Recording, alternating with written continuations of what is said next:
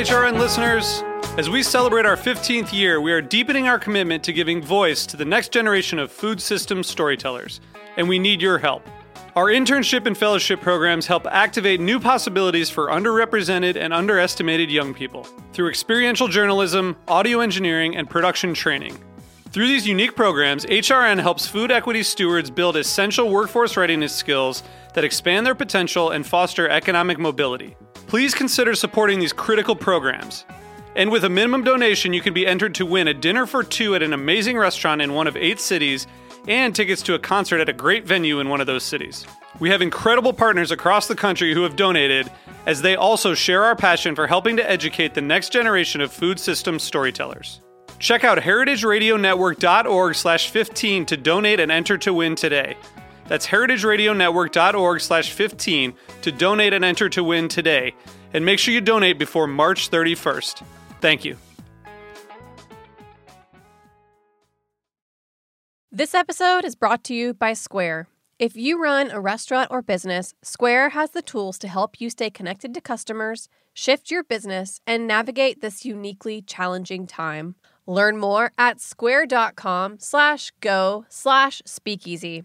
So you don't charm the devil with your rock and roll load. Knows that country music's gonna save your soul. The devil finds his groove in them rhythm and blues that Sam.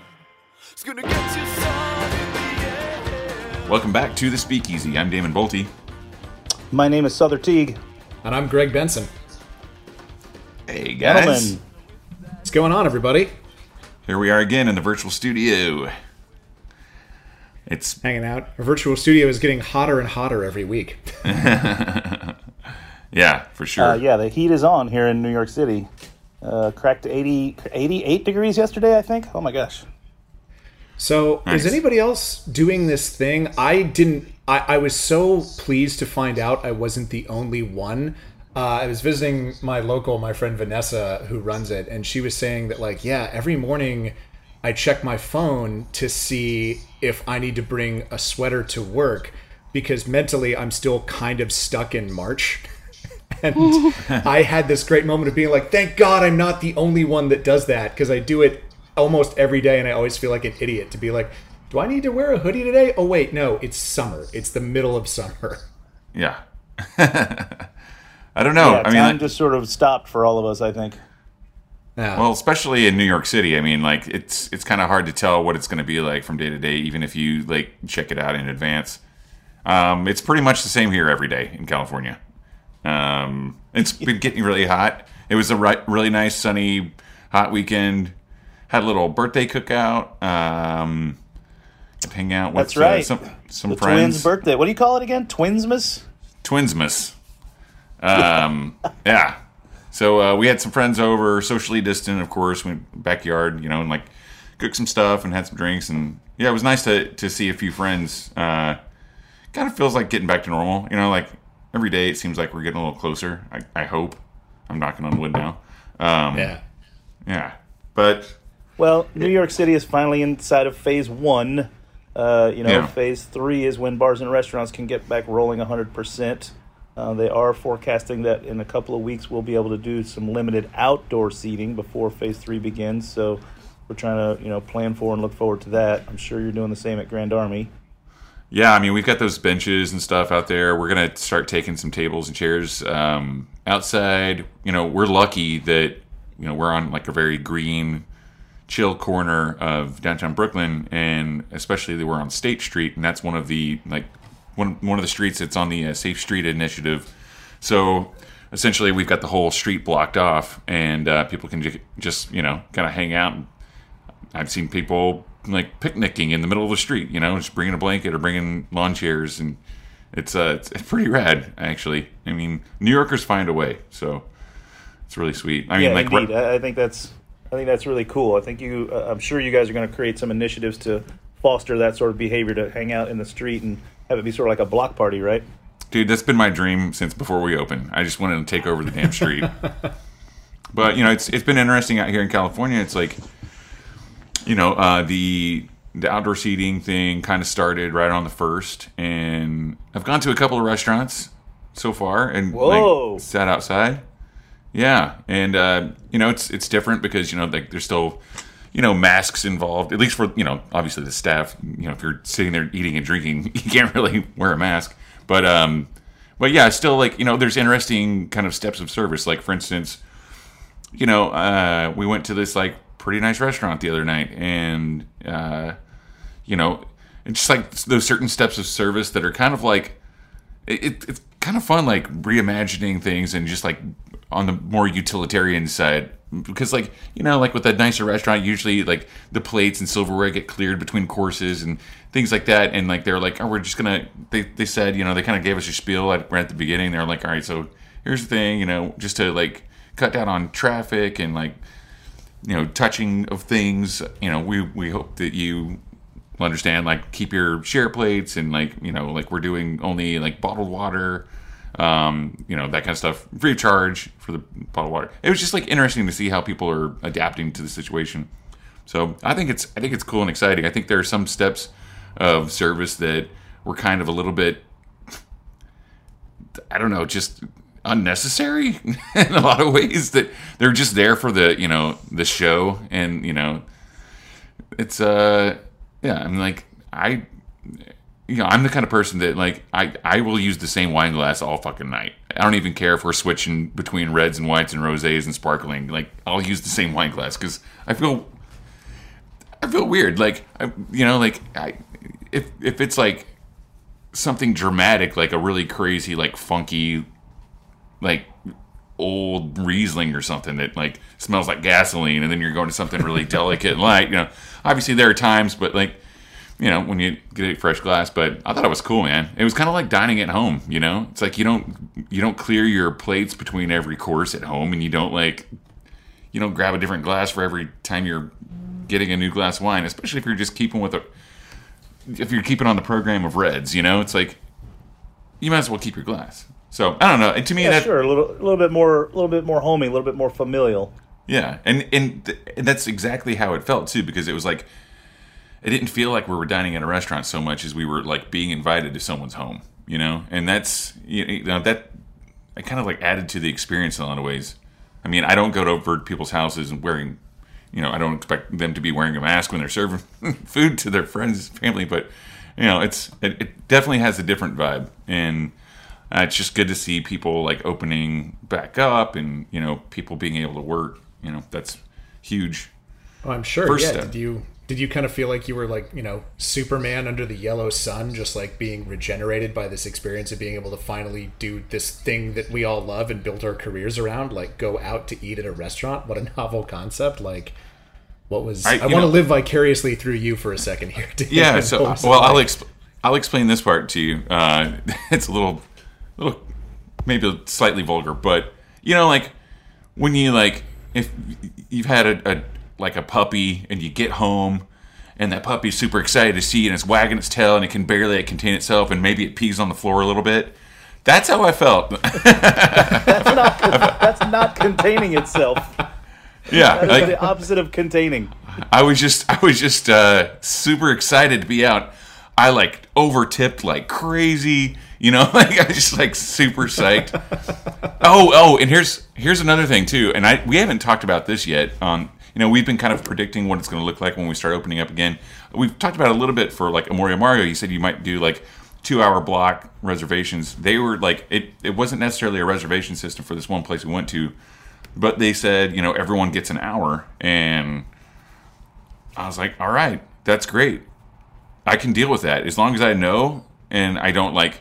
If I know that I've got an hour to spend at a place, and then like I politely ask, you know, you know when the time's up to uh, give up the table for the next person, totally down.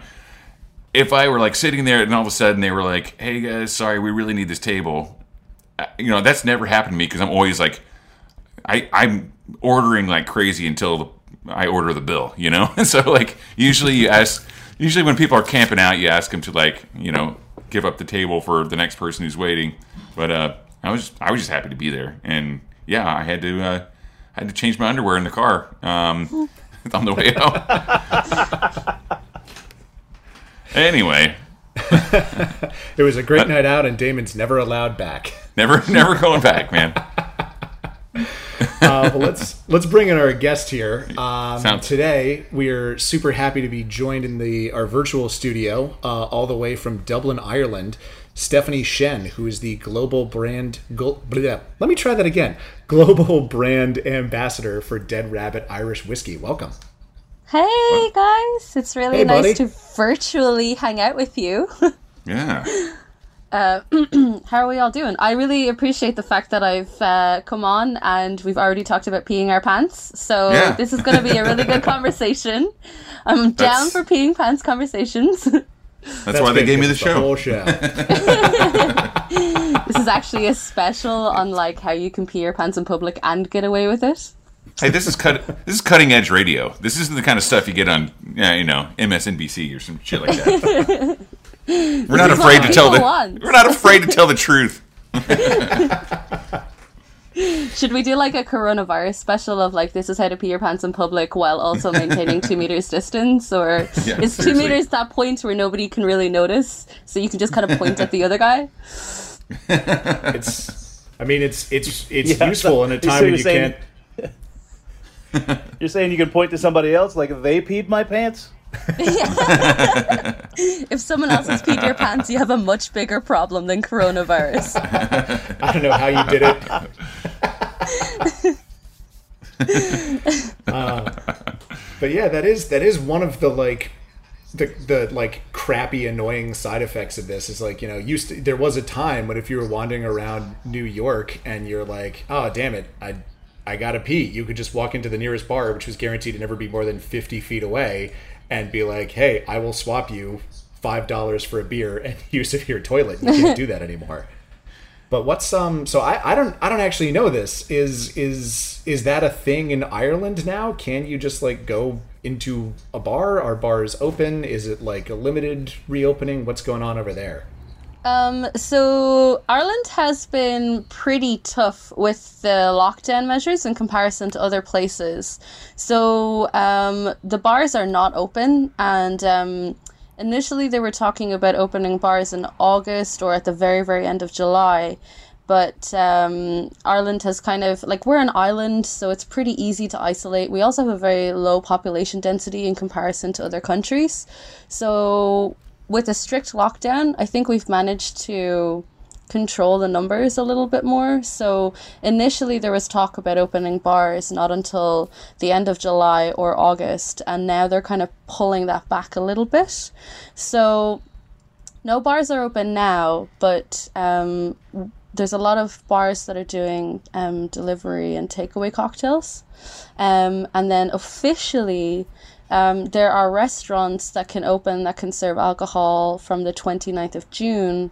Um, but I mean, you know, it's it's kind of one of these funny things where in Ireland everybody's very chill. So you know, there's there's a lot of jokes of like, if we've peanuts, does that count as food? Are we technically a restaurant? Can we open the bar then? so, um, yeah. So I mean, technically, the next phase for officially for you know like kind of more bars and clubs and stuff like that isn't until July, but I reckon there's going to be a lot of people that are going to open. Um, well, that's the, the talk of the town is that um, a lot of people are going to try and open and, and just offer um, a food service. So the guidelines are, are pretty strict. So um, it has to all be table service. Um, nobody can walk up to the bar. Customers have to sanitize their hands when they walk in. Um, and, you know, there are some bars that are looking at um, maybe 30% capacity maximum because they want to try and keep a two meter distance within a bar. So it, it's it's kind of crazy because no bars have officially opened yet, so we don't really know what it looks like.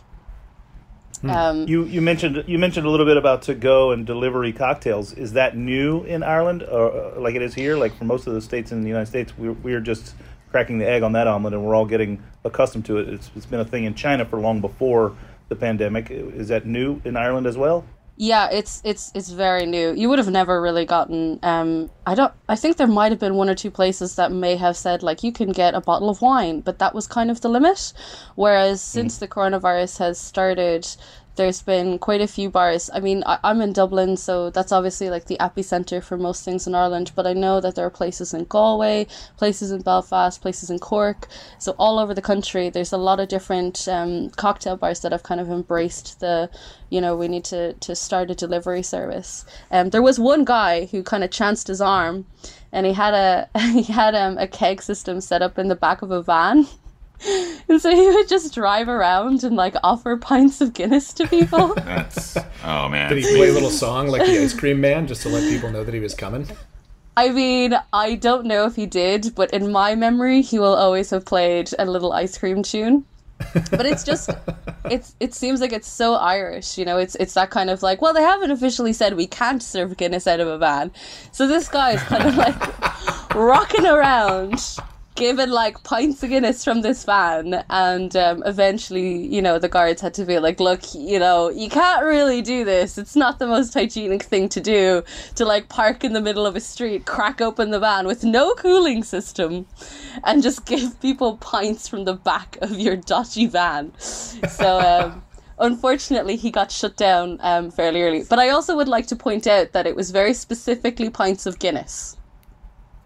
So, Gotcha. like, Irish people are very particular. It's like, yeah, we're down with the cocktails, but like, if you're going to go around in a van with kegs, there needs to be Guinness in that van. So, just, you know, to make sure that I reinforce that stereotype, Irish people really like Guinness.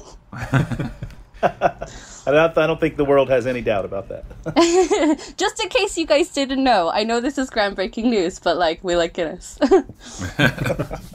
You heard it here first on the Speakeasy, folks. Yeah, Stephanie, let's talk a little bit about what you do, uh, which is you work for uh, Dead Rabbit Whiskey. Now, when did that uh, mark launch? It's relatively recent still, right? Yeah, it's pretty new. So we're technically two years old. So um, the Dead Rabbit Irish Whiskey came about um, because the Dead Rabbit Bar, which is in New York, which I'm sure many people may have casually heard of the name, but um, they wanted Right. to uh, they wanted to celebrate their fifth year birthday. And so to do that, they um, so the guys who own the bar, um, Jack McGarry and Sean Muldoon, they're actually from Belfast, which is in Northern Ireland, and um, the master distiller for the distillery that that we're in at the moment, the Dublin Liberties Distillery, is a guy called Daryl McNally, um, and he's also from um, the north of Ireland. So um, they decided that they were going to get together and make a whiskey, and uh, the idea was that Daryl McNally he has over twenty years experience within the Irish whiskey industry. He's pretty much a ledge bag. Like he's incredible. He's got one of the best palates in the world. He's so insane. Um, so he wanted to bring a lot of um, Irish whiskey heritage to the whiskey, and then um, Jack and Sean were like, "That's amazing. We want to have a really solid whiskey." But obviously, they run cocktail bars, so they were like, "We want to make sure that this whiskey is fantastic in cocktails and also neat." So the two of them kind of worked on this spirit together, and so that's our beautiful love child. Um, so yeah, it's it's delicious. Well, that's fantastic. Uh, so, yeah, I don't think I've gotten my hands on a bottle yet. Uh, I don't know about Greg or Damon, but uh, but I can't imagine that that uh, these guys who are so well known for you know making quality things like their bars and their products uh, would make anything less than stellar. Um, we want to talk about some flavor notes of the whiskey. Oh, absolutely. So, um, I'll give you guys just a little snapshot of what it is. So, it's a blended Irish whiskey. It is a blend of malt and grain whiskey. So, malt typically with an Irish whiskey tends to be super rich, really complex, and then grain is much lighter and floral in style. And um, when you marry them together, you kind of have this whiskey that's that's approachable without being overwhelmingly complex, but there's still enough flavor. Um, and then it's aged for five years in ex bourbon casks. So the the idea was that they wanted to create um, an Irish whiskey with an American accent. So what they did was they aged it for five years in ex bourbon. Now that's pretty typical within Irish whiskey. Um, so we have all of those vanilla and caramel notes, which you would expect. But then what we did was we actually got custom made um, 90 liter barrels from the Kelvin Cooperage. And so they're virgin American oak.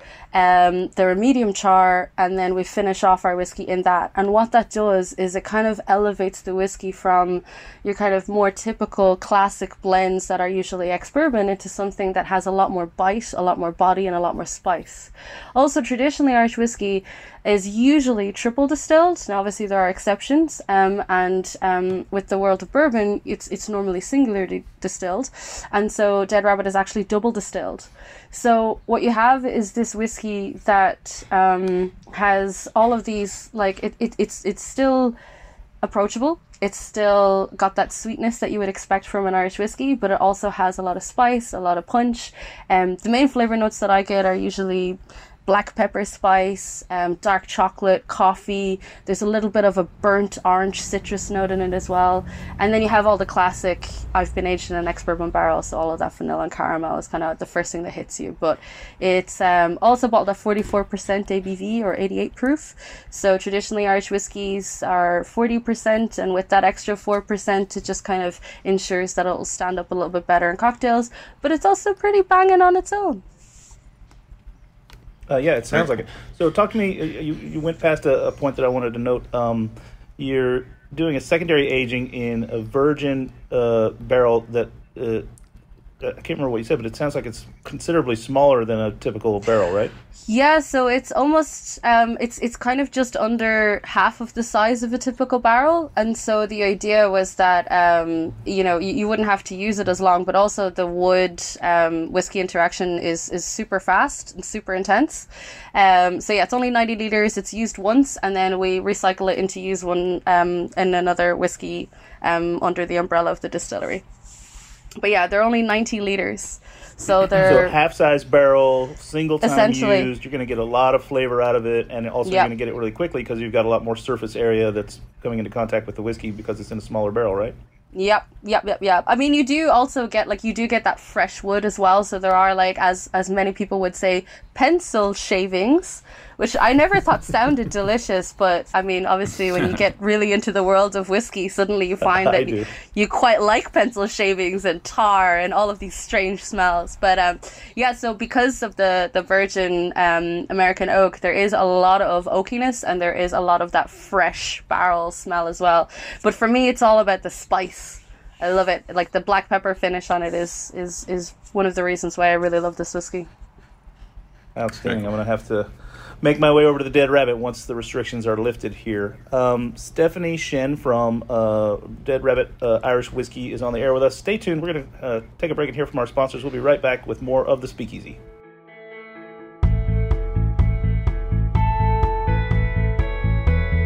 This episode is brought to you by Square. We all know that this is an incredibly challenging time for our friends running restaurants and small food businesses. With social distancing in place, people are staying home and eating in, and restaurants have had to pivot to pickup and delivery only. HRN would usually be recording our podcast from our studio inside Roberta's.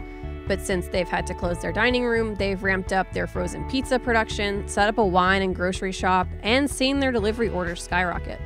Like Roberta's, many restaurants have been changing offerings day by day as they figure out how to best serve their customers. If you run a restaurant or small business, Square has the tools to help you adapt. One of these tools is the Square online store. It lets you set up a free online ordering page with curbside pickup and local delivery so you can keep customers safe. You can deliver orders yourself or integrate with delivery partners. Its Order Hub lets you manage all your incoming orders in one place, no matter which delivery partners you choose to use. Square has all the tools to help you stay connected to customers no matter where they are. See everything that's available by visiting square.com slash go slash speakeasy.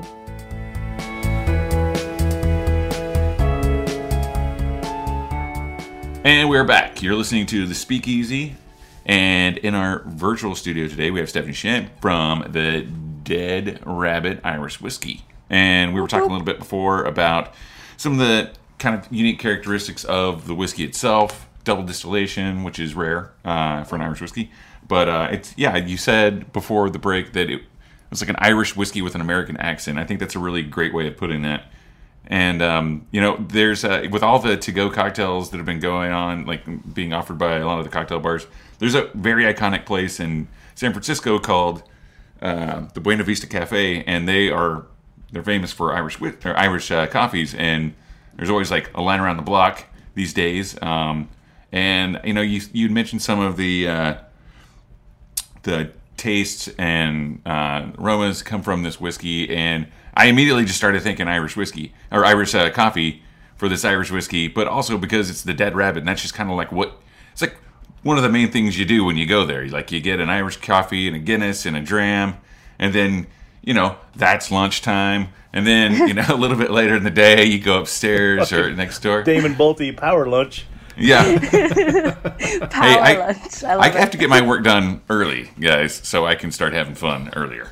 Um, um, but but yeah, I mean, like this, I imagine that that was probably a major factor that they were considering uh, when they were thinking about like the flavor profiles of this whiskey. Correct? Yeah, 100%. So, as I said, you know, you've got the way that I see it is that you've got kind of almost pioneers from two different worlds coming together. So, Daryl is just phenomenal and he has like a wealth of experience that is quite rare within Irish whiskey. Um, and then you have obviously Jack and Sean, who are pioneers within the cocktail world. Sorry. So, when you have the two of them together, they kind of both um, kept each other in line with what the other person, what the other party wanted. So, you know, whereas Daryl could be like, "Well, this could be amazing if we do this." You know, at the end of the day, if it doesn't work in cocktails, then that's not the whiskey that they were going to settle on, and vice versa. So, like one of the kind of key things was how they settled on um, the ABV or the proof was that um, you know they, they had had these conversations about how they were going to to give it that American accent, and it was really important to Jack and Sean that they had some American influence in the Irish whiskey because they're both Irish boys, but you know they they essentially built their dream bar in New York, and now they're living in in, in America. So Right. They had talked a little bit about you know like you know the, the i guess one of the kind of easiest ways to to add crazy flavors is, is within the aging process. But legally for it to be called an irish whiskey it has to be aged on the island of ireland. So it wasn't feasible. Like one of the early ideas was hey what if we took the barrels and aged them in the bar?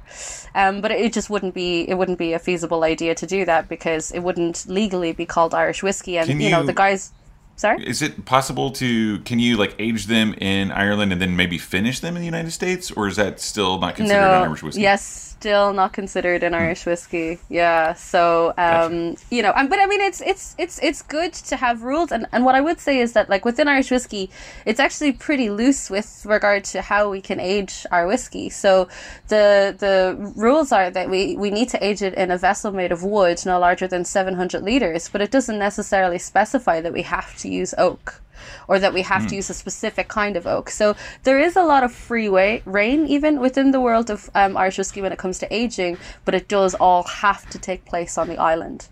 And so this kind of like after a lot of back and forth of like, hey, maybe we could do this. Well, this isn't technically what would be considered an Irish whiskey.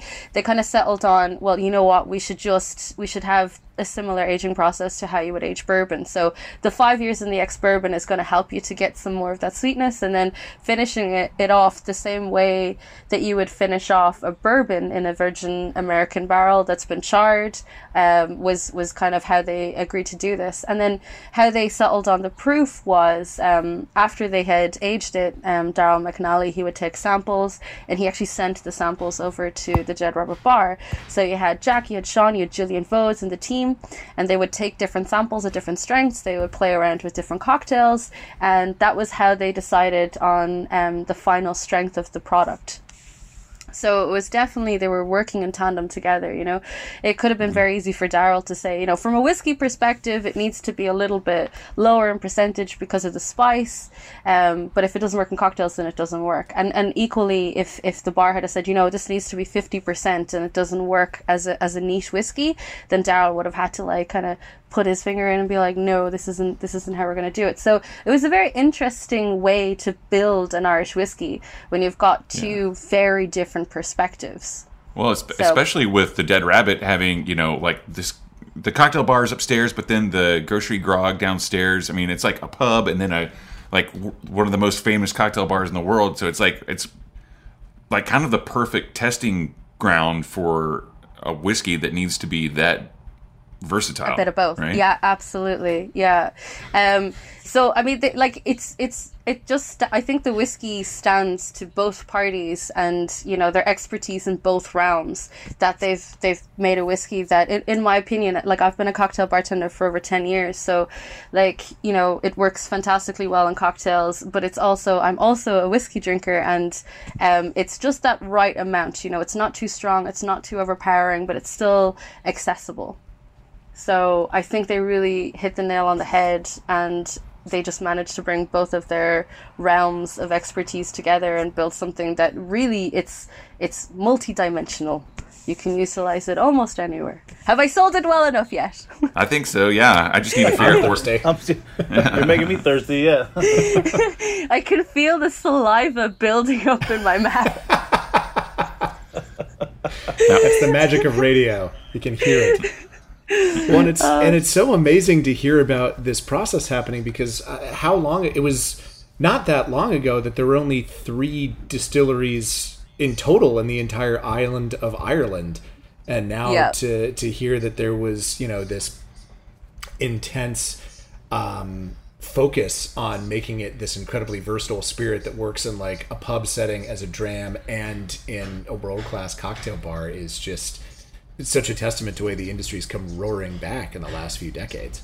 It is so exciting. Oh my goodness. I'm like, you know, it, the 21st century, we had three operational distilleries. And this is why it's like so cool that Darryl McNally was involved in this project because when you only have three operational distilleries, there's very limited roles and very limited um, people that can garner the amount of experience that he has specifically within the world of whiskey. So, he has a very unique perspective on Irish whiskey history as a whole and how it's evolved over the past 20 years. Um, but also, as of today, we have 31 operating distilleries on the island of Ireland. To go from three to 31 is insane. And it's, it's one of these things where we have this phrase where it's like a rising tide floats all boats. So there isn't really, you know, there's there's not kind of people like talking behind other people's backs being like, "Hey, did you see that this distillery opened and it's really terrible?" Everybody is just full of this like energy and enthusiasm and everybody's just really excited. Like when you have a category that has, you know, these these regulations that are pretty pretty, you know, loose. Like if, if you're saying, hey, look, just age it in a vessel made of wood, like we don't we don't care about the size, we don't care what wood it is, just make sure it's on the island of Ireland. We also aren't really restricted by grain unless you want to get into like specifically making a pot still or you want to make a malt. So if you're making a grain whiskey, you know, th- there is a lot of room for you to explore. Um so if if we have freedom within our grain and freedom within our wood, then it's almost endless the possibilities that Yeah. can exist within the world of Irish whiskey. It's kind of crazy to think that with such loose regulations and seeing the category growing at such an intense rate, you would think that more people would kind of like get dollar signs in their eyes and just kind of like half ass it and throw a bunch of like just just whatever run of the mill, you know, Irish whiskeys out there just to make a buck, but I mean, I like you were saying, you know, like it's been really cool to see it because like all the Irish whiskeys that we've been getting in the United States since, I mean, I I will kind of like attach that uh, that boom in Irish whiskey, especially in the United States, to the Dead Rabbit because Oh, 100%. it was you know they definitely pushed that that uh, that category forward in the United States, especially you know starting in New York City. But you know it used to be like Irish whiskey was like you know you would just take shots of Jameson and like you know it wasn't really used in cocktails. So they definitely like were like the major influence, if not the influence in that.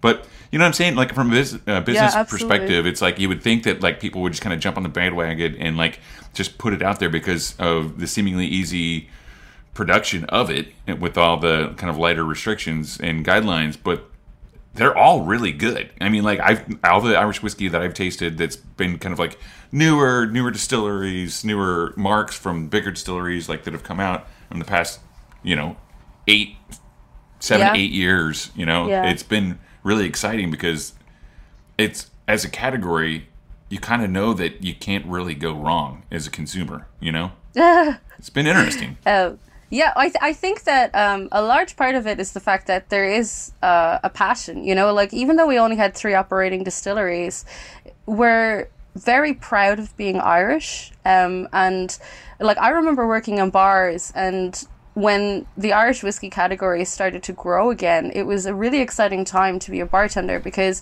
for so long, for almost the majority of my career, it was, um, you know, everything that we used was imported. So we had no we had no soft drinks that were Irish. You know, we didn't really produce any of our own spirits, and anything that was being produced, it was kind of more so for export than for use within Ireland. You know, obviously every bar has Jameson because you just you gotta champion the guys. Like I always I always refer to Jameson as like the Metallica of the metal world. You know. They're just this massive juggernaut, and they they helped to bring, you know, Irish whiskey to be uh, um, more mainstream and what they've done is really incredible you know but now it's it's time for evolution and for for growth and there's definitely room within the category you know. Um but like if you're talking about the fact that like people you know might get dollar signs like to be fair there are 31 distilleries. There is up to 40 that are planned within the next few years. So there could be people with dollar signs in their eyes, but I think that the cream will always rise to the top. As in, Sure. like, you know, the, the good whiskey will, will be good and can only get better the more expertise and the more experience that people gain from, you know, operating these distilleries and producing this liquid. And maybe the first batch is not 100%, but, you know, three batches down the line, that's the time when you nail it and then you can start to really expand and experiment and get a little bit crazy. Well, yeah, But- it seems like it seems like there are a lot of there's a lot of opportunity for the new generation of Irish distillers to like really make a name for themselves at this moment because this Yeah. is like we're seeing this boom and growth of the category. And so yeah, I guess like also getting dollar signs in your eyes and trying to make a quick buck is more of an American thing anyway. But like as far as like as far as the Irish whiskey goes, yeah, I mean like the opportunity is there. Like you said, there was only the three major distilleries forever and there Yep. wasn't really if you wanted to be a master distiller or even an apprentice it was like damn near it was essentially Yeah. impossible right because you've got the, the people who do it and then they don't leave until Yeah. you know uh, you know it's time because it was a job for life you know? Yeah, that, that was it. It was like you you took on this mantle and and you you looked after the whiskey until you know you you, you retired and that was it. Um it's been really interesting like you know from um like if you look at some of the newer brands that have come to the market and their master distillers would have experience within the world of American whiskey or within the world of gin. So you've got outsiders that are coming into Ireland and looking at the regulations and they have this entirely different perspective. So this is uh, even introducing even more kind of um creativity within the world of Irish whiskey, and I think that that's that's part of the reason why it's such an interesting spare category right now, is mm-hmm. because you have like you know Darren McNally is is phenomenal at what he does, and like he crafts amazing whiskey, like.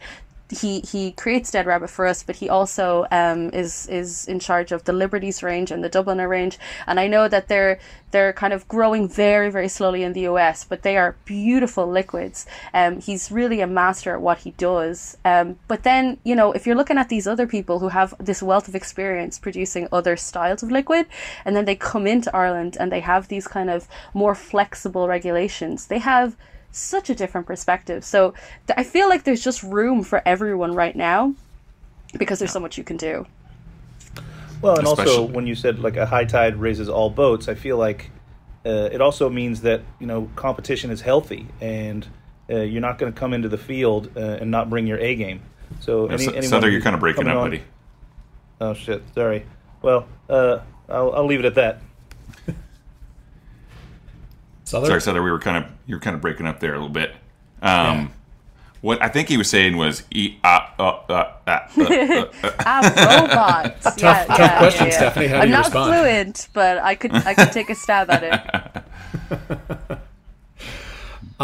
Well, it, it sounds. I'm I'm gonna take a shot in the dark here. It sounds like um, you like your job, right? Yes.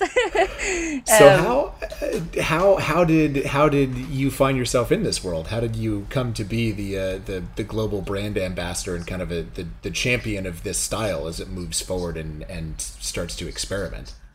Um, so I, I know that it sounds really lame when I say this, but this is my dream job. Um, I'm so excited. I mean, I'm I'm really um, passionate about the the spirit category as a whole because I'm Irish and I'm very proud that we are producing a spirit that is is so wonderful and diverse and delicious. Um, but I mean, I, I, as I said earlier, I was a bartender for ten years, um, and you know, I would say for the first five years of of working in bars, it was kind of that thing where everything was imported, and it was only about five years ago where, you know, we started to have um, independent um, tonic makers. Like we had like the first like Irish tonic that I had ever seen in a bar about three or four years ago, and that was really exciting. So I've always wanted to champion Irish products whenever I could because they were so rare. And also, you know, Ireland is so tiny um, in comparison to some of the other much larger markets. So you kind of, we're a very close knit family. And so when somebody's doing something, you want to support them. So, you know, like the guys that were making the tonic water, I had known them for for a number of years before that. And when they released it, you want to push it because you want to support your friends and your family, and you want to help. You know, the rising tide floats all boats. I swear to God, like that's something that we say very regularly in Dublin. It's it's just that excitement of pushing everything forward. And um, so this is honestly the dream job for me because they were like, "Do you like cocktails?" I was like, "Yes, I do." "Do you like whiskey?" "Yes, I do." They're like, "Do you like talking all day?" "Yes, I do." How did you know? um, so yeah, but I would say one thing is that um, one of my very close friends a number of years ago had said to me, um, you know, he was like, what, you know, what, what do you want to do? Because when you're a bartender in Ireland, it's very, very difficult to envision that you could open your own bar because we have very high alcohol tax and the rent in Ireland is, is pretty crazy. And with licenses, they're mad expensive. So it's very rare that you'll have owner operated venues. So it wasn't, it was one of those things where it was like, you kind of have to figure out what your career is going to be. And I was like, you know, I think I really want to try being a brand ambassador. And he was like, okay, well, if that's what you really want to do, then you need to start marketing yourself as a brand. And so I kind of that's when I started to to you know if I was going to be messy I would be messy in my own home or like you know if you go out with people it's like always like do the the Irish goodbye before you get a little bit too crazy. And uh, made sure that like I just always presented myself well. And that was it. Once I started seeing myself as a brand it was you know I, I had a number of of um, brand ambassador roles offered to me before I took this job. And for each of the brands, I was like, look, I'm really sorry, but I don't feel an emotional connection to your brand. So I wouldn't be able to to sell it. You know, I don't want to walk into a bar and be like, "Hey, you should buy this," because they told me that I should tell you that you should buy this. But um, That's what I always did as a brand ambassador. yeah, I guess I'm just very idealistic, but I knew that I wanted to be a part of the the this massive like revolution within the world of Irish whiskey. So I was very very fiercely concentrated on the world of Irish whiskey and then when this job came up I went for it but honestly I was like well I'm sure they have a multitude of people that they can pick for this job but I'll go for it anyway just to have the experience of doing the interview and then suddenly here I am um, in a virtual room with you guys talking about Irish whiskey so yeah it's it's been a fun ride Yeah. Sounds like it. How long have you had this role now? Oh dude I got this in December Oh wow. So right, Wow. Right before everything shut down. Cool. yeah so i've i've had like a taste of of brand ambassador life i was actually in america i was in um i was in new york about two days before they shut down ireland as like stopped travel. Um so i i had this like crazy intense couple of weeks where they were like okay we've prepped you. You're ready to go. We're to send you off into the world and you're to spread the word for irish whiskey. So i went to russia. I went to america. I went to london. And it was like in the middle of like this crazy itinerary that i had i just got a phone call and they were like you need to get on a plane home right now. So um yeah, I had a taste of it. I had a taste of it, but I'm very excited for when stuff goes back to some kind of normality, so that I can, I can get back into traveling because that's very exciting. Were you were you so like head in the game that you almost didn't register it when you got that phone call? Were you like Corona what? Or was it kind of in the back of your mind that this is a thing that might happen? Um, so I actually was in Seattle for Seattle Cocktail Week, and um, there was a lot of events that were cancelled because of the coronavirus. So when I when I got to New York, I was supposed to be in New York City, in Philadelphia, and Boston, and as like as I was flying from Seattle to New York, almost everything got cancelled, and I was like, "Oh, this is a bit strange." I'm like, "Oh, maybe people are just overreacting. I'm not really sure what's going on." Um, so yeah, it kind of, I mean, the fact that like there were different events being cancelled, I was like, maybe this is serious. And then when my boss called me and she's like, "Yeah, you you just need to come home now," I was like, "Oh, oh, this is actually very serious." Um, but yeah, I guess I was just kind of so because I was, you know, it was it was my one of my first big trips was was going across to America, and I guess I was so embroiled with trying to make sure I did a good job that I really kind of didn't recognize that the coronavirus was a very real threat at that stage. I was just like, Right. oh yes, remember all of the whiskey things. Always remember to smile. Interact with this person. Where are your business cards? So yeah. it was pretty mad. Yeah. Well, now that uh, I mean, hope hopefully we'll be um, you'll be able to hit head back out on the road at some point soon and, and resume the this. It's it sounds like that was a whirlwind of of a three month trip before everything kind of ground to a halt. Yeah, it was You pretty have crazy. Sixty and you have zero, but nothing in between. Yep. there was no gradual easing into it. It was just like, you know, bunker down for a few months, you know, get the role right, and then was sent off into the world. And like, I, I was supposed to be in Japan, in China, Hong Kong, Australia, and, and, you know, they've all been postponed indefinitely. So we'll see how, we'll see what happens. Yes, as, as we all we all wait and just kind of watch and see. Well, if if in the meantime anybody wanted to get in touch with you on uh, social media, where could they find you? Um, I'm most active on Instagram. So um, my Instagram would be Cocktail Shen. So it's cocktail and then S H E N. Cool. Awesome. I love And H. I love I love H. when people say H instead of H. Just so charming. I love it. Oh, do Americans not say H? no, we say H because that's. We also say herb. We just don't like the the h sound for reasons that I don't understand. Ah, okay, okay. I didn't even notice that we said H's differently. Well, that's okay because I think we're probably saying it wrong. it And was uh, invented on that side of the Atlantic, not here. it- yeah, exactly.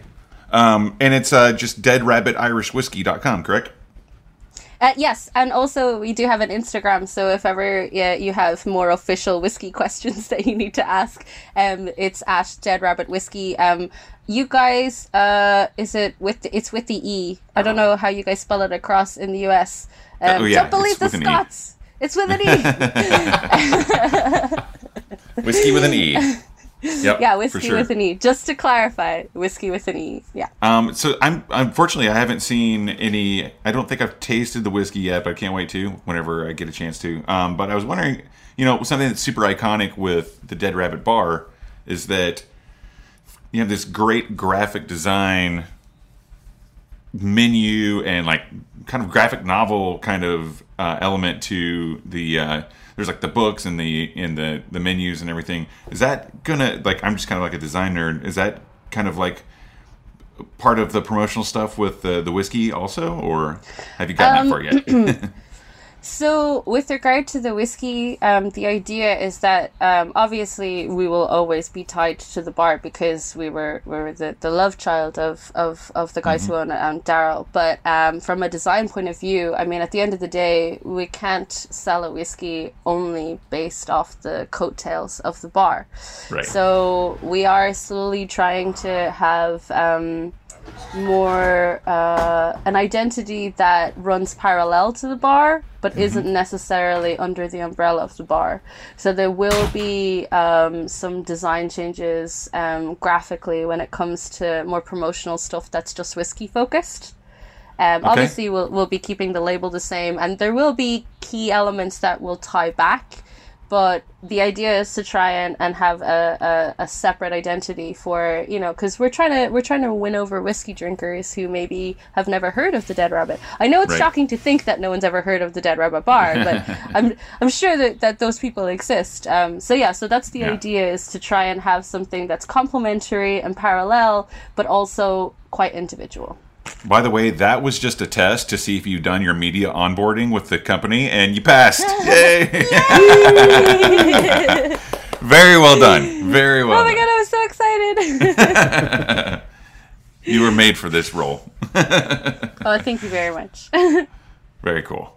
Well, um, it's been great having you on the show. And again, um, I know that on the website you can go to uh, check out some of the cocktails by Jillian, um, who's the beverage director for the Dead Rabbit. Um, talks a little bit about the whiskey, the story. Um, you can also go to there's a section where it says buy it, so you can figure out where to find it close to you. I think maybe there's certain websites that carry it too. I'm sure, like uh, Yeah, we- we've we've um we've been a little bit uh, sparsely distributed within the US, but that's that's one of our, our key focuses is to try and expand our distribution. So we're definitely looking at trying to make it much more accessible over the next year in, Yeah. within the US. And also, the cool um, to- when the Dead. Rabbit Bar does reopen, is that they will be selling bottles of Dead Rabbit there.